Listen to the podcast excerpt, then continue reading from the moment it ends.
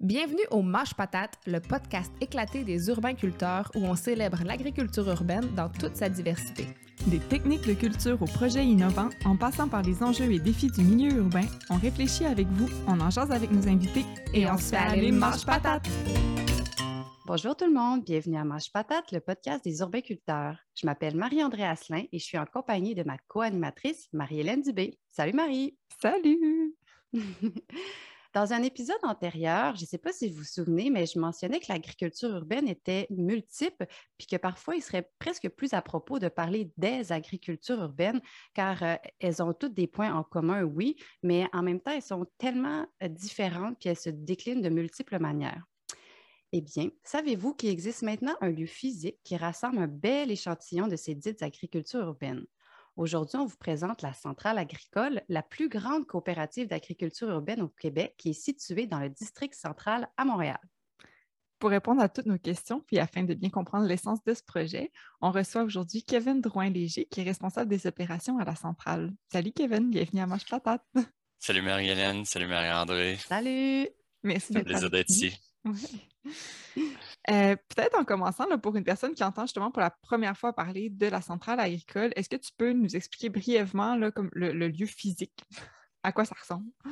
Donc oui, on est situé dans l'ancien euh, quartier de mode du, euh, de Montréal, donc le district central, et on, a nos, nos lieux de production sont situés dans un ancien euh, entrepôt, usine à textile.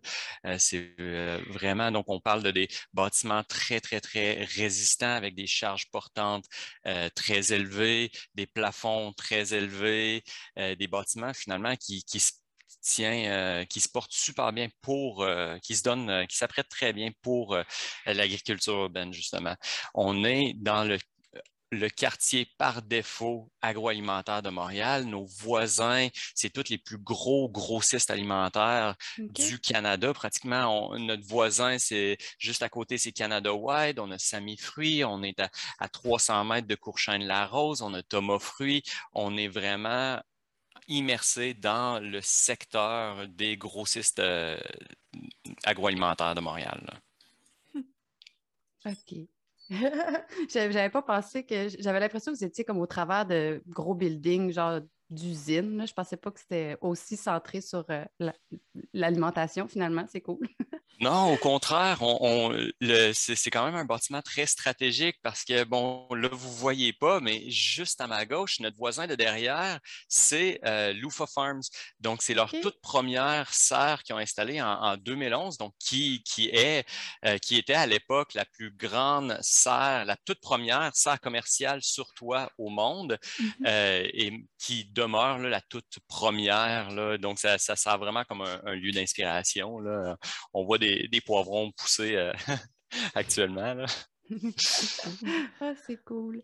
Puis là, on s'imagine un gros bâtiment très résistant, si j'ai bien compris, mais euh, la centrale agricole, exactement, est-ce que tu pourrais nous l'expliquer un peu plus en, quoi ça consiste? Oui, bien, euh, bien, sûr. Donc, la centrale agricole, c'est une coopérative de producteurs agricoles et d'acteurs dans le milieu agroalimentaire du Québec. On, en ce moment, on compte 15 membres actifs quatre membres euh, qui suivent euh, présentement un parcours d'incubation avec trois autres membres qui ont été acceptés, qui, vont être en cours d'installation euh, au courant de l'année 2022.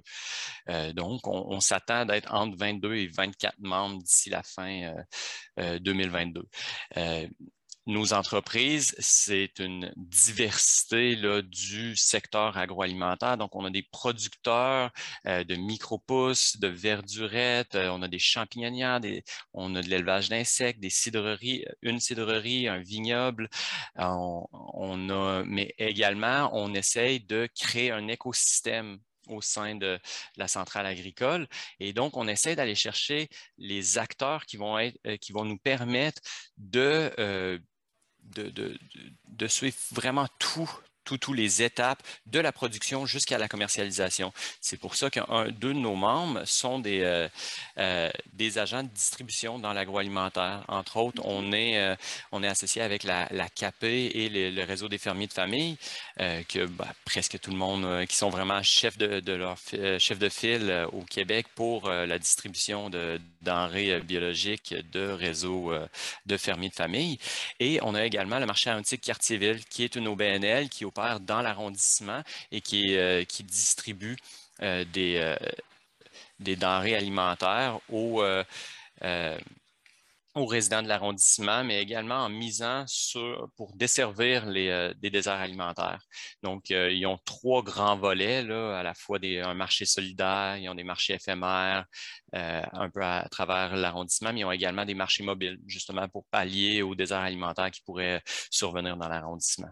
Et mm-hmm. donc, on essaie vraiment de, de créer un écosystème euh, pour vraiment euh, répondre à tous les besoins de la production euh, agricole urbaine. Hmm. Ben c'est ça, on se demandait un petit peu comme pour devenir membre, est-ce qu'il y a comme un processus? Tu je me dis justement, pour, vu que vous essayez de faire un écosystème, est-ce qu'il y a une sélection de fait dans les membres que vous acceptez pour que ça réponde à certains critères? Comment ça se fait? Ben, complètement. Il y, a un, comité, euh, il y a un sous-comité du conseil d'administration, le, comité de sélection, qui va se rencontrer pour analyser toutes les candidatures cas par cas. Euh, donc, il va y avoir des, critères d'évaluation précises euh, qui vont changer les critères d'évaluation vont demeurer euh, les mêmes, mais le poids que chacun va avoir va changer en fonction de la candidature reçue. Par exemple, euh, si nous recevons quatre nouvelles champignonnières, ben, c'est sûr que ces candidatures-là risquent de perdre un petit peu de points mm-hmm. parce que ça pourrait faire de la concurrence euh, à nos membres déjà établis. Par contre, quelqu'un qui apporte quelque chose de innovant et qui va venir remplir une lacune que nous pouvons avoir, on va avoir tendance à privilégier ces candidatures-là. Donc, par exemple, quelqu'un qui va venir rajouter euh, un produit euh, qu'on ne dessert pas présentement, quelqu'un, un, membre ou une entreprise qui se spécialise euh, en économie circulaire qui pourrait être en mesure de transformer nos, euh, nos matières résiduelles invendues ou déclassées euh, afin mm-hmm. d'éviter le gaspillage alimentaire. si on a n'importe quoi d'innovant qu'on ne retrouve pas sur place, va définitivement avoir là, une, une longueur d'avance sur des candidatures plus répétitives. OK. Puis là, euh, juste par curiosité, parce que moi, moi-même, je ne l'ai jamais vu, le bâtiment, tu parlais d'une possibilité de 22 à 24 membres prochainement, mais est-ce que vous avez comme un... ce serait quoi le, plus de membres que vous pourriez avoir dans ce bâtiment-là? Donc, le, bâtiment est euh, sur quatre étages, donc le sous-sol est trois étages euh, euh, en haut, et chaque étage fait 40 000 pieds carrés, plus la toiture de 40 000 pieds carrés également. Donc, on a un potentiel d'exploitation de pratiquement 200 000 pieds carrés juste à ce bâtiment-là. On, souhaiterait, notre objectif est d'atteindre un 30 membres actifs d'ici 2024. OK. Quand même. Puis est-ce que, là, ah, j'ai comme plein de questions, je ne sais plus dans, quel ordre les prioriser, mais euh, tu, tu parlais que vous êtes dans un, environnement qui, est très axé sur justement l'agroalimentaire au final. Est-ce que la, réception de, de, votre projet dans le milieu, j'imagine que c'est vu quand même d'un bon œil par vos voisins? Comment, est-ce que ça a eu un impact? Est-ce que vous avez eu des retours un peu là-dessus? Je ne suis pas sûr de bien comprendre la question. Ben, quand vous vous êtes installé, en fait, vraiment dans, ce bâtiment-là, puis que, qu'est née la centrale agricole, finalement, est-ce qu'il y a eu un, du feedback, en fait, du, voisinage? Est-ce que tu sais comment ça a été perçu par les voisins que vous vous installez là? Euh, ben c'est sûr qu'on est entouré de grossistes alimentaires, euh, donc on, continue un peu dans, la même lignée de ce qui se passe déjà euh, avec nos voisins. non, ça, a été très bien reçu notre installation ici, surtout avec l'UFA à côté. On a mm-hmm. on a l'appui de les acteurs politiques municipaux et même provinciales et fédérales. On a, on a eu des visites euh, autant pour soit nos membres ou à la centrale agricole, euh, autant de Mélanie Joly, de Valérie Plante ou de la mairesse de l'arrondissement, Émilie Tullier, qui regardent le projet euh, de, façon très positive. sinon, on est également là pour défricher le chemin pour l'établissement de d'autres initiatives comme la nôtre. Mm-hmm. Euh, je, m'explique. On, est là pour prouver à des propriétaires euh, immobiliers ou des, firmes de gestion immobilière que l'agriculture urbaine, on, est capable de la faire de façon euh, réglementaire, de façon propre, sans qu'il y nécessairement avoir des, problèmes d'odeur, de son et ainsi de suite. faudrait, on essaie, on travaille très, très fort en ce moment, la centrale agricole et avec le laboratoire sur l'agriculture culture urbaine, d'essayer de, de, euh, de, démystifier le, le, la filière de l'agriculture urbaine.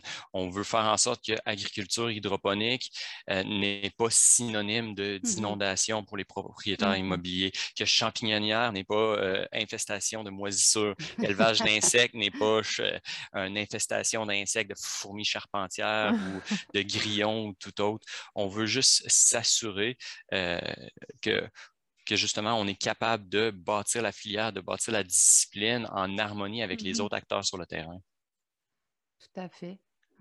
Puis euh, c'est drôle parce que depuis que tu as dit qu'on aspire à avoir euh, une trentaine de membres, c'est comme si ça changeait complètement la perception qu'on peut avoir de, de l'agriculture souvent, on va penser l'agriculture sur des immenses espaces, des hectares et des hectares de, de, terre. Puis là, ben, on se retrouve avec des producteurs d'agriculture qui sont peut-être hautes, mais qui restent quand même euh, de l'agriculture sur quatre étages, mais comme condensés dans un espace qui est beaucoup plus petit. Et que je trouve ça, euh, je trouve que ça change vraiment les, perspectives de comment on peut euh, réfléchir la production alimentaire finalement. Mais ma ben, question, c'était. Ah, vas-y. Je voulais juste ajouter à ta réflexion que aussi, comme peut-être qu'à Montréal, c'est que c'est vu que vous êtes vraiment nombreux, il y a de nombreux acteurs en agriculture uh-huh. urbaine, c'est peut-être moins vrai. Mais je pense qu'ailleurs, au Québec, la perception de l'agriculture urbaine peut être aussi que c'est c'est encore assez marginal, puis qu'il n'y a pas tant d'entreprises ou mm-hmm. d'organismes là-dedans. Fait que là, juste le fait de dire, hey, on pourrait en avoir 30 dans le même bâtiment, ça fait comme, ben oui, c'est dynamique, puis il y a beaucoup de choses qui se passent. Oui, vraiment, vraiment. Puis euh, au, début, euh, Kevin te parlait d'incubateur. Puis je ne sais pas si tu pourrais euh, aller un petit peu plus loin là, par rapport à ça, nous expliquer qu'est-ce que c'est un incubateur, premièrement, puis comment, comment ça se passe là, à la centrale? Donc, euh, oui, euh, donc juste pour préciser, l'incubateur qui se trouve dans les locaux de la centrale agricole est porté par le laboratoire sur l'agriculture urbaine. Donc, c'est le laboratoire sur l'agriculture urbaine qui possède l'expertise et les ressources nécessaires pour accompagner quatre entreprises à chaque année pendant une période de, dix mois à tout frais payés. Euh, euh, pour que les euh, quatre entreprises puissent euh, peaufiner leurs opérations, leurs plans d'affaires, pour développer leur technologie. Vraiment, c'est assez large. Le seul critère, c'est qu'il faut que ça soit quelque chose d'assez innovant et situé dans, la, en pertinence avec l'agriculture urbaine. Donc, d'ailleurs, je vais quand même faire mon petit pitch. L'appel à projet est en cours maintenant euh, pour les, quatre prochains membres, qui, ben, les, membres qui vont pouvoir euh, participer au parcours d'incubation en 2022. La date limite est le 28 novembre. Je suis désolé pour le bruit derrière en fond. Je ne sais pas si vous entendez. on, ben, demeure dans un bâtiment. Tu peux juste recommencer peut-être cette phrase-là pour la date limite. Euh, donc, je suis désolé, on est quand même dans un bâtiment industriel. Il y a d'autres ben activités qui se passent autour de moi. Euh, la vie continue. exactement.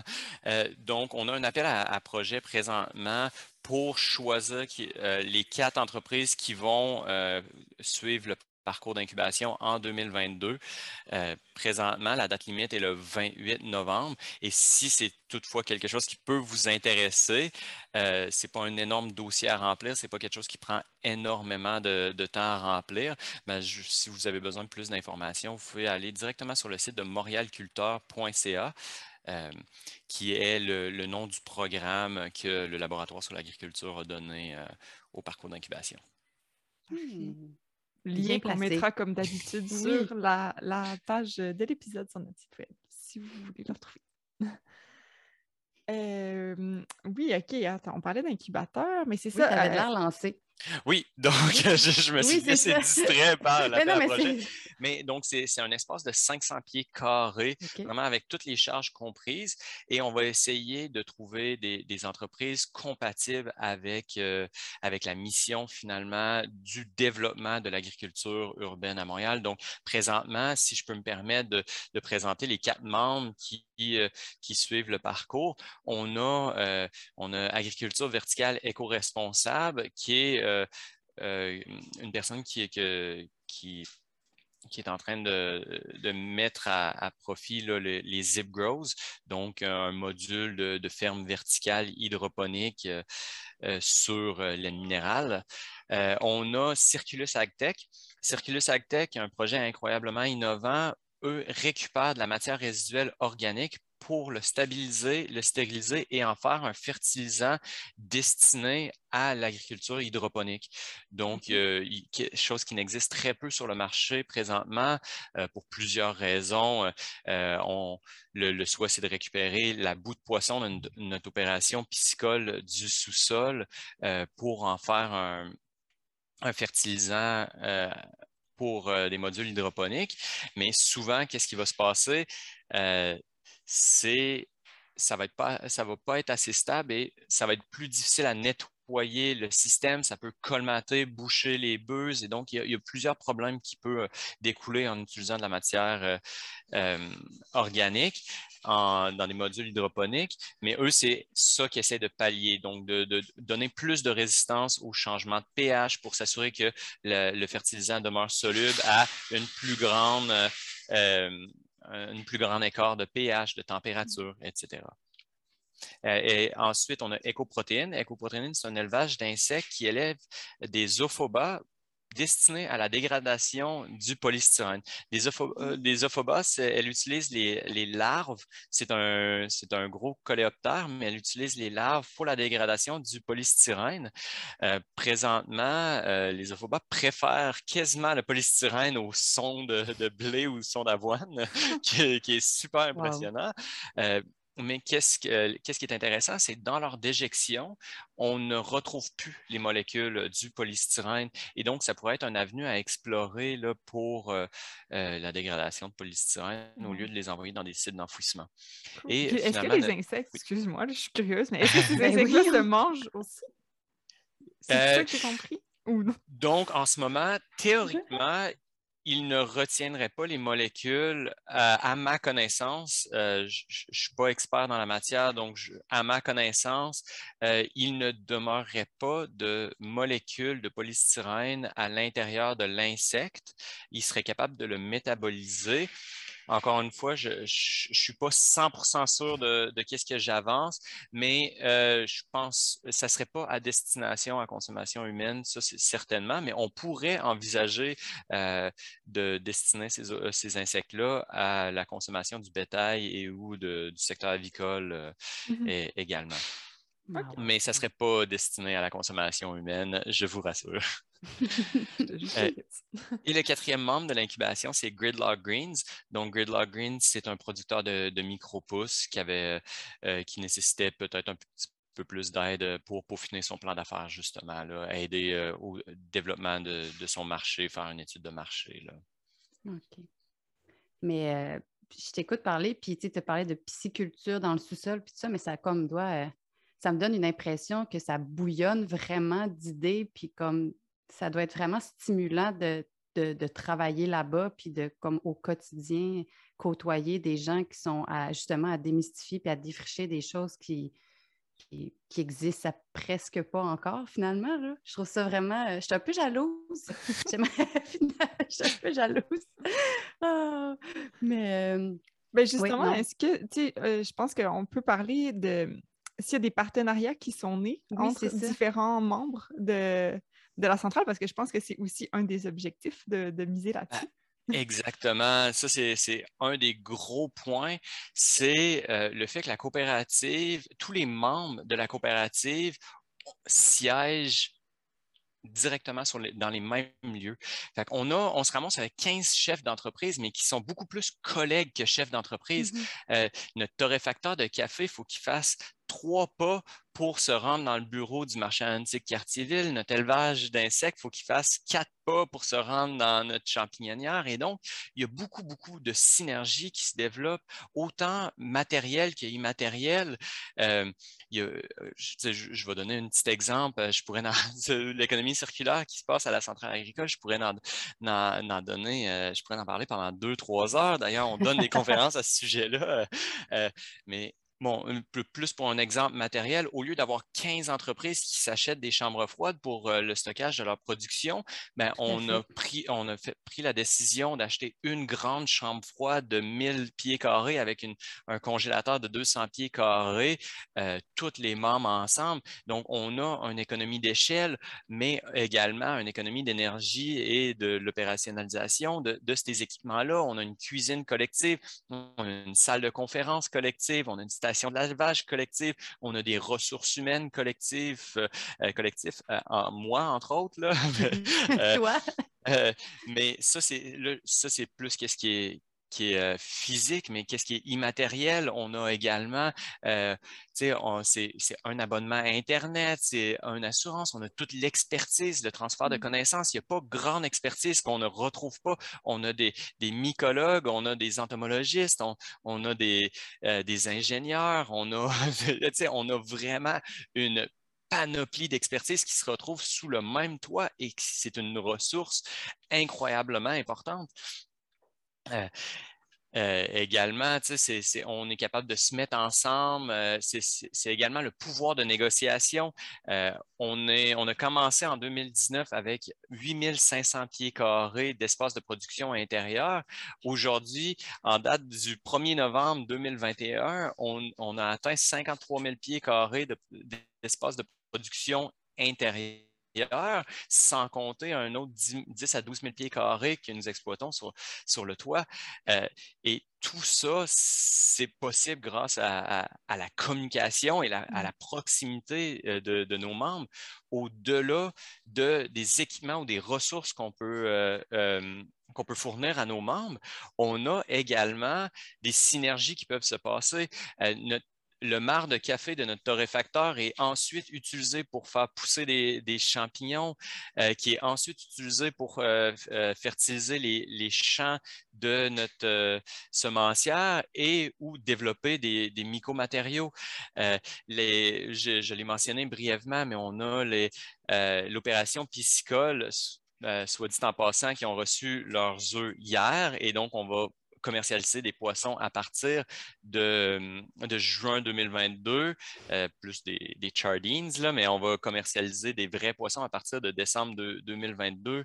Euh, mais on veut utiliser les bouts de ces poissons-là, donc les déjections des poissons, pour en faire des, fertilisants. On utilise je, pourrais donner des exemples. Il, y en a, il y en a plus de 50 exemples d'économie euh, circulaire, de, de synergie qui se passe entre nos membres, chaque membre est un maillon indépendant, mais qui rentre dans l'écosystème mm-hmm. et pour l'instant, c'est le risque ou le pari qu'on prend, pas, le risque, mais le pari qu'on prend. Pour l'instant, il n'y a personne de perdant. C'est tout, mm-hmm. tout, tout des partenariats gagnant-gagnant. Il y a des économies de coûts, euh, tant au niveau de la distribution des aliments, euh, de la commercialisation, marketing. C'est tout, tout, tout, tout, tout peut être euh, mutualisé. Mm-hmm. Mais là, à t'écouter parler, on a. c'est que du beau, là. C'est clair qu'effectivement, on est un peu jaloux.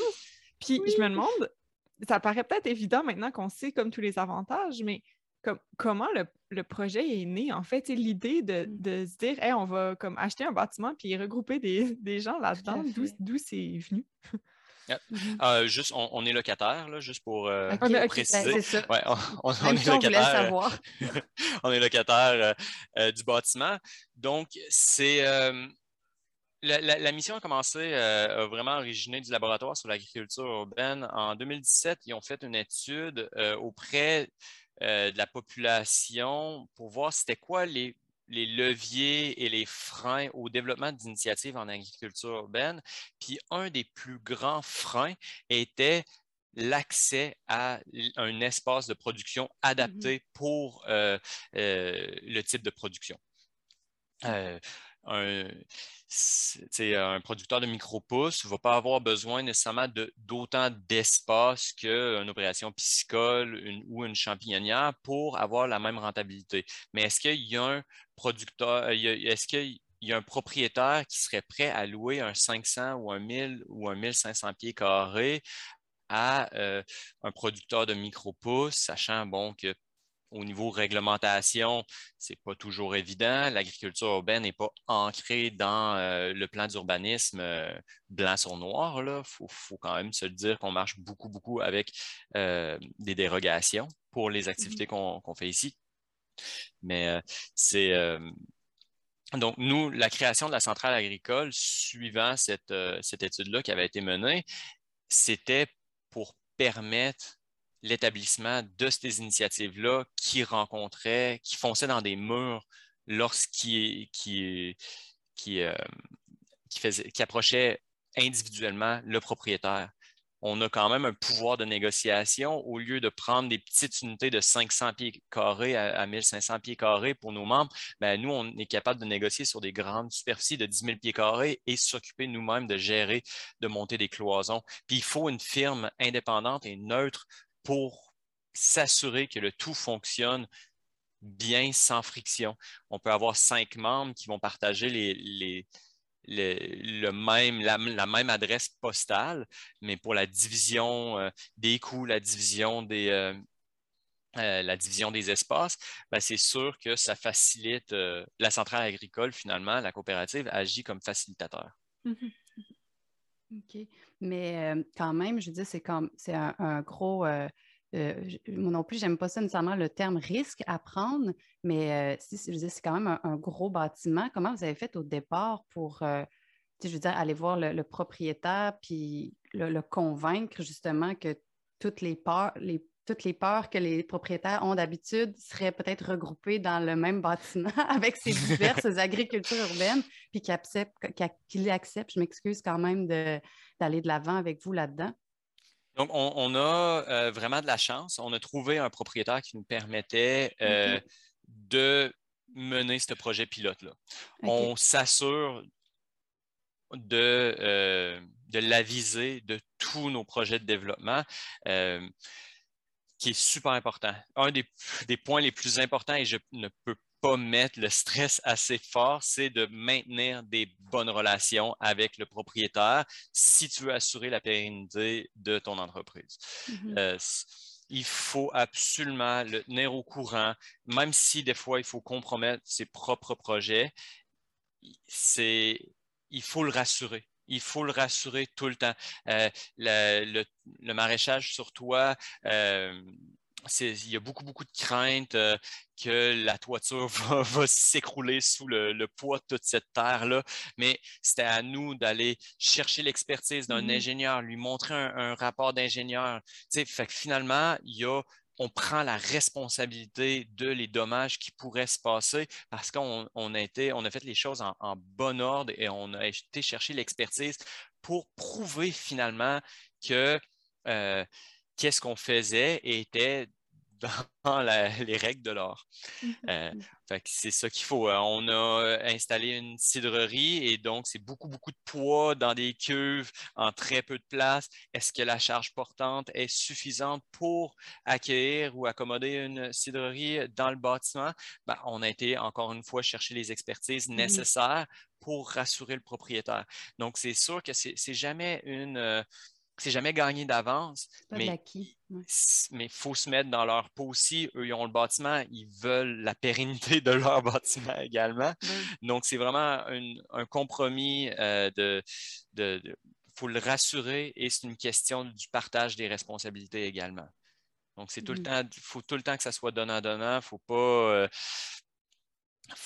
faut pas juste traiter le propriétaire d'ignorant si toutefois il ne comprend pas. C'est notre rôle de s'assurer qu'ils comprennent qu'est-ce qu'on fait et qu'il n'y a pas de risque euh, avec qu'est-ce qu'on fait ou qu'on prend les mesures nécessaires pour euh, réduire le mmh facteur risque. Mmh mmh Ça répond à la question? Tout à fait. Euh, j'avais une autre question, Marie-Hélène. Je ne sais pas si tu avais une question avant. OK. Est-ce que je l'ai perdu déjà? Oui, en fait, c'est que tu, ramènes beaucoup que le, rôle de, la centrale, c'est entre autres de démystifier l'agriculture urbaine à, plus grande échelle et tout et tout. Mais je me demandais s'il y avait un travail de prise de données.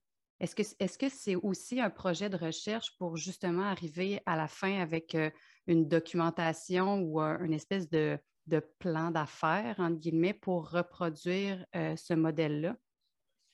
J'avais cette question-là, puis aussi, tu as parlé beaucoup du laboratoire euh, d'agriculture urbaine, j'aimerais ça que peut-être tu nous fasses une petite définition de ce que c'est pour les gens qui n'ont ont jamais entendu parler du laboratoire. Oui, donc le, laboratoire sur l'agriculture urbaine est un laboratoire de, recherche et de, et de partage d'expertise sur euh, l'agriculture urbaine. Donc, qu'est-ce que tu viens juste d'évoquer? Est euh, porté largement par le mmh laboratoire sur l'agriculture urbaine. À l'interne, très clairement, on, récolte les données euh, pour, euh, pour essayer de voir si notre modèle est réplicable à l'échelle du Québec déjà ou ailleurs dans le monde. Euh, est-ce que ça serait possible d'avoir une centrale agricole à Sherbrooke, à Gatineau, qui sont en train de, mettre en place, ou à, Québec, là, qui sont en train de mettre en place des, politiques en agriculture urbaine assez ambitieuses? Donc, c'est quoi la meilleure façon de euh, atteindre ces objectifs-là? Euh, est-ce que c'est en ayant plusieurs, plusieurs projets vraiment partout dans la ville ou est-ce que la centrale agricole serait réplicable, soit comme un, point, euh, un, point satellite de la centrale agricole ou une autre centrale agricole complètement indépendante qui prend la réalité des Cherbouquois, Cherbouquoises, des Québécois, Québécoises et qui va euh, vraiment remplir les, euh, obligations des, politiques euh, sur l'agriculture urbaine. Mais oui, c'est quelque chose qu'on souhaite. On souhaite prouver que mm-hmm. notre modèle fonctionne. On souhaite montrer qu'un modèle coopératif et collaboratif est gagnant pour tout le monde. Puis, pour l'instant, on n'a pas encore suffisamment de données. On est très jeune. Là. Je, mm-hmm. réitère la, date de genèse de, février 2019 on évolue très vite, on évolue très bien. Pour l'instant, c'est une histoire de succès. Est-ce qu'on a assez de, recul pour, euh, pour être capable de se projeter dans, 10-15 mm-hmm. ans, voir si ça va demeurer une histoire de succès? Moi, ma mise, c'est oui.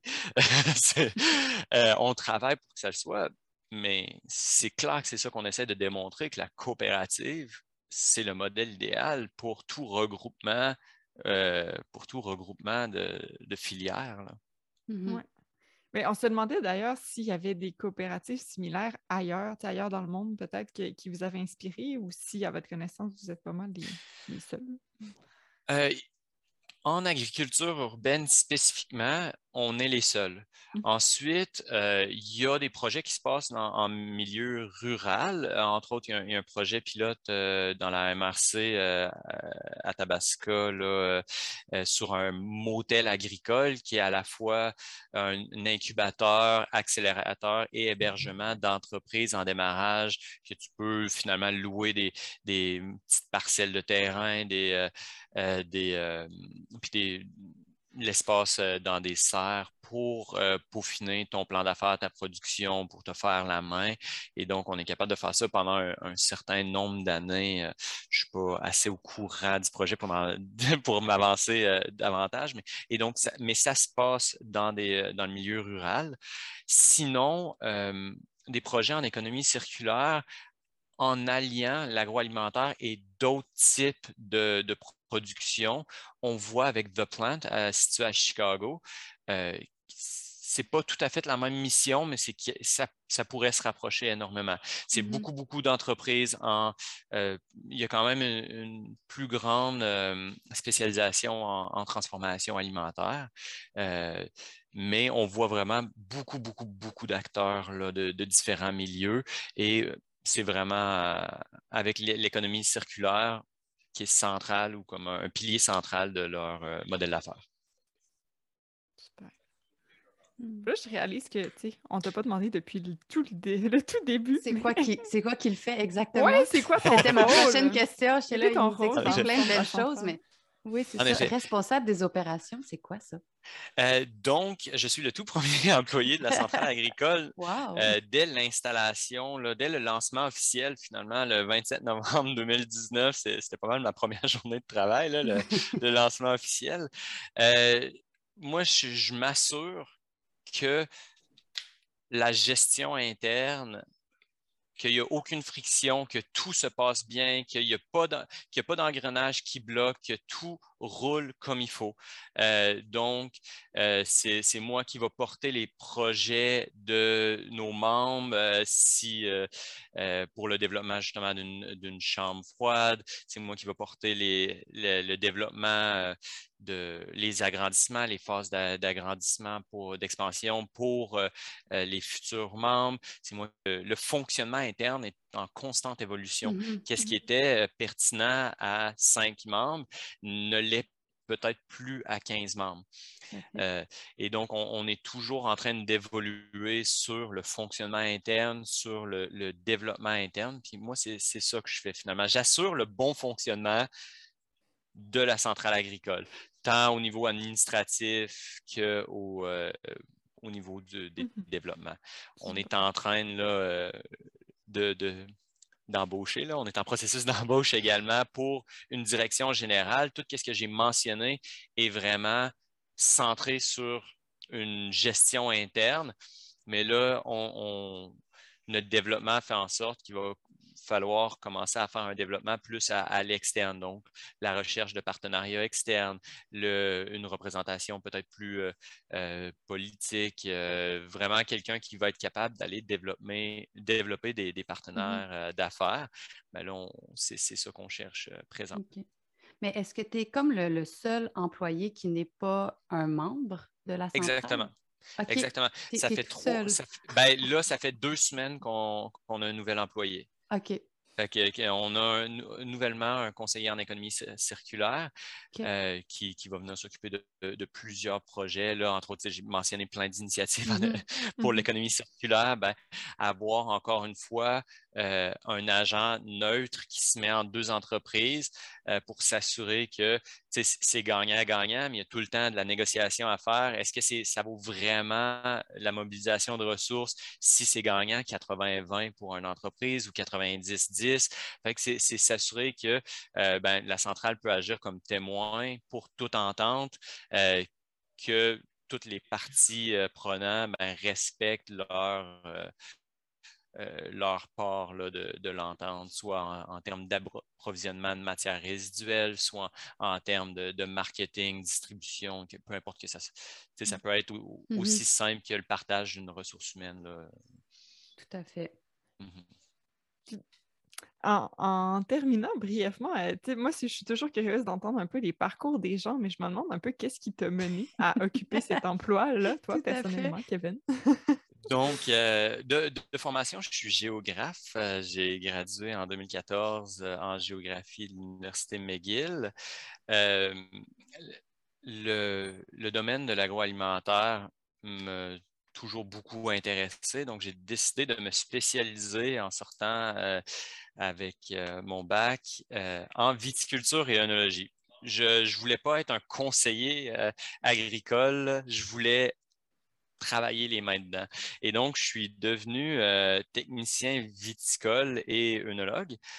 Euh, je me suis formé en France pendant deux ans de temps et lorsque je suis revenu, c'est une formation qu'on n'offre pas au Québec, malgré le Mhm. domaine croissant de euh, la viticulture et euh, des, des vins québécois. Donc, on, j'avais pas de difficulté à me trouver euh, un emploi dans, dans le domaine. D'ailleurs, un de mes premiers, en- un de mes premiers emplois à responsabilité était euh, pour le, le chanteur Mario Pelcha à développer son vignoble. Donc, c'était une très belle expérience, très, très, très formateur là, en tant que, que directeur des opérations au vignoble de Mario Pelcha. Je savais pas que Mario Pelcha avait un vignoble. Ah ouais, tout. c'est à Saint-Joseph-du-Lac, c'est c'est quand même un très beau, euh, très beau vignoble. Euh, ensuite, euh, ben, c'est à travers cette expertise-là que je suis devenu conseiller pour le projet Vigne en ville, qui est Mhm. euh, un projet à Montréal où est-ce que on- il y a plusieurs vignobles qui sont établis euh, sur des toits et ou en au siège social de la SEQ en pleine terre. Et donc voilà, c'est à travers ce parcours-là, là, naturellement, que je, suis, suis tombé à la, centrale agricole. Mmh. Mais c'est une bonne question, je trouve, Marie-Hélène, parce que c'est fascinant comme on voit à chaque fois que l'agriculture urbaine va chercher des gens de comme tellement de professions puis d'études différentes. C'est comme on a toutes, nous trois en ce moment, on a des parcours complètement différents, mais qui nous ont menés à travailler pour l'agriculture urbaine. je trouve ça euh, toujours assez fascinant de, voir le parcours des gens. Les, résultats en termes de développement durable et euh, de, de, de, je sais pas, la transition écologique des villes est très immédiat avec l'agriculture urbaine. En, installant une, euh, une, toiture verte, on voit le changement de température immédiatement. Il ne faut pas mm-hmm. attendre des années pour voir qu'on est capable de pallier à des îlots de chaleur en euh, installant une toiture verte. On est capable de voir que la consommation énergétique euh, en, production intérieure, aussi grande peut-elle, dans la coopérative, on la réduit beaucoup, beaucoup en comparaison avec si ces 15 entreprises-là s'étaient installées de façon séparée. Donc mmh. oui, on, peut parler de l'hydroponie qui est incroyablement énergivore, mais en réalité, si on se met tout ensemble, c'est pas tant énergivore que ça parce qu'on sauve euh, bien ailleurs. Et donc, on est capable, ben, puis surtout, bon, euh, au niveau de la distribution, on, descend nos escaliers, puis euh, nos consommateurs sont là. nos, clients sont à 700 mètres. le, marché d'Antique Quartier-Ville est à 700 mètres d'ici, mmh. qui, qui, distribue quand même beaucoup, beaucoup des produits de la centrale agricole ça voyage pas longtemps. Souvent, les champignons sont coupés le matin même pour se retrouver euh, au marché public, euh, euh, soit Jean Talon ou les marchés antiques Quartier-Ville. C'est, quand même impressionnant au niveau de, la, de, l'impact très immédiat qu'on est capable d'avoir. C'est vraiment une gratification instantanée, pratiquement. Bien dit. Ah. avant je l'oublie, tu as mentionné le projet Vigne en ville. Euh, de Véronique Lemieux, mais je ne me rappelle plus exactement du numéro de l'épisode. Je mais... suis allée chercher pendant, ah! pendant ce temps-là. épisode 26. oui. C'est ça, on a fait un épisode avec elle dans une mini-série qu'on avait faite à Montréal, je crois, en 2019. Donc, euh, si ça vous intéresse, c'était vraiment euh, passionnant de s'entretenir avec elle. Donc, épisode 26. Oui, puis d'ailleurs, je voulais aussi rappeler l'épisode 22 qui était avec Éric Duchemin du Laboratoire sur l'agriculture urbaine, plus sur l'aspect recherche en agriculture urbaine. Mais bref, si c'est quelque chose qui vous intéresse, allez fouiller mm-hmm. dans les. Euh, dans les épisodes 24, là, on, a fait une petite série Montréal, là, fait qu'on a plusieurs acteur de la région. si, je peux me permettre, euh, c'était épisode 26, puis ça a été enregistré en 2019. Euh, bien, en, en 2020, Véronique Lemieux et le projet Vigne-en-Ville ont installé le plus grand vignoble sur toit au monde, sur le toit de la centrale agricole, justement. Euh, donc, ça, c'est un nouveau projet qui est vu le jour depuis justement cette dite entrevue. Oui, oui, oui. Ça, si on faisait un nouvel épisode avec elle, ce serait euh, de, des toutes nouvelles aventures. Exact. Ah, mais là, euh, habituellement, on termine avec la question comme avez-vous des projets pour le futur? Mais là, on dirait que je pense que tu nous en as déjà euh, mis plein la tête. Je ne sais pas si tu avais autre chose. ben, ça. Je peux, je peux en parler pendant un autre 45 minutes des, des, projets. encore une fois, je veux quand même marteler le fait qu'on a, euh, on a 15 entreprises avec des visions. Euh, on est capable de se regrouper, mais tout le monde a leur propre vision, tout le monde a leur propre euh, comment dire, ambition pour la centrale agricole. Tout le monde a, des souhaits, puis c'est quand même des, souhaits de grandeur qu'on a. On, attends, je vais, je vais en discuter dans un très rapidement, mais on a obtenu une dérogation très euh, euh, dernièrement pour euh, l'établissement d'une serre sur toit.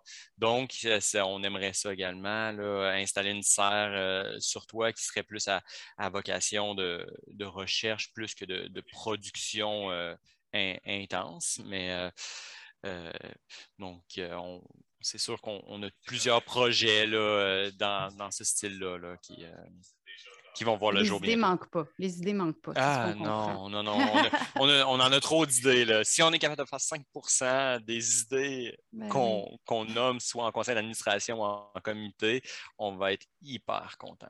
Hyper Hmm. content. Je comprends, je comprends. Aux urbainculteurs aussi, on est bon pour avoir euh, des tonnes d'idées. C'est bien, c'est un processus créatif, c'est Ben oui, inspirant. c'est- voilà. Bon, Ah, ben, merci beaucoup, Kevin. Oui. C'est super intéressant. vraiment. On était déjà Ben, jaloux, puis là, on l'est encore plus. Oui, c'est va- ça. Nous aussi, on veut une cour. c'est ça. Ben, Attendez-nous, on arrive. Ben Non, oui, c'est- à, vous de, de vous déplacer pour venir euh, visiter éventuellement. Ça fait du team building en équipe aussi. Effectivement. Tout à fait. Ah, On a une ben, cidrerie, on a un vignoble, fait petite dégustation en fin de visite, tout est possible. Oh, wow. Merci beaucoup. C'était vraiment super. Ben, ça fait plaisir. Euh, encore une fois, merci euh, tellement, Kevin. En tout cas, je ne sais pas pour vous, là, mais moi, ça me donne réellement envie qu'il y ait des petites centrales agricoles un petit peu partout au Québec, puis ben, soyons fous, un petit peu partout dans le monde.